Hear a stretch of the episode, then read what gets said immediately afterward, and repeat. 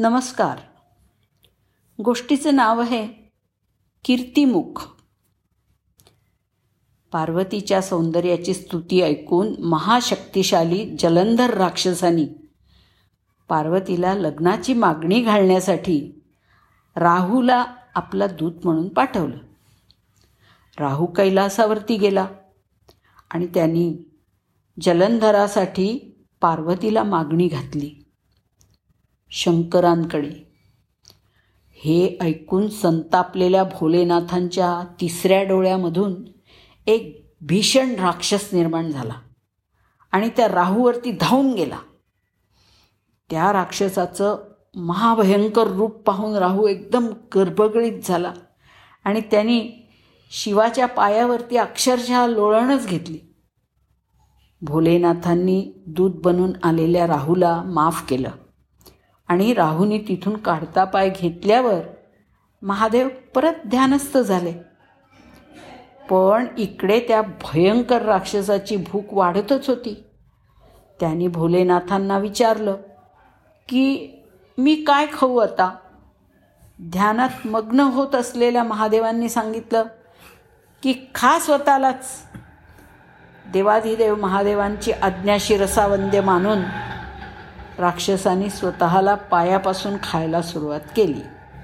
आणि खात खात त्याचं फक्त डोकंच शिल्लक राहिलं. तरीही त्याची भूक भागली नाही. महादेवांचं ध्यान संपल्यानंतर त्यांना दिसलं की ते फक्त राक्षसाचं डोकंच राहिलेलं आहे. त्या राक्ष राक्षसाच्या आज्ञापालनावरती भोलेनाथ प्रचंड खुश झाले. त्यांनी त्या डोक्याला नाव दिलं. कीर्तिमुख.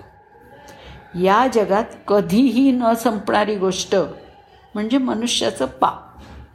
अमर्याद अशी भूक असलेल्या कीर्तिमुखाला देवानी काम दिलं भक्तांची पापं खाण्याचं.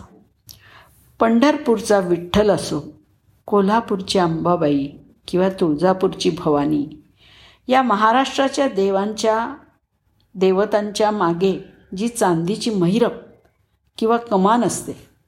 त्याकडे आपलं फारसं लक्ष जात नाही. त्या कमानीवरच विराजमान असतं हे आज्ञाधारक कीर्तिमुख. अगदी देवांच्या वरती सुद्धा दक्षिण भारतात तर शिवमंदिराच्या शिखरांवर ही कीर्तिमुखं कोरलेली असतात. येणाऱ्या शिवभक्तांची पापं गिळत असतात. जे कोणी वाईट विचार मनात घेऊन देवळात येतात त्यांना हे कीर्तिमुख घाबरवून पळवून लावतं. शिवाचा मनुष्याच्या पापे करण्याच्या क्षमतेवरती पुरेपूर विश्वास त्यामुळे कीर्तिमुखाला अजूनही अगदी पोट भरून खायला मिळत आहे धन्यवाद.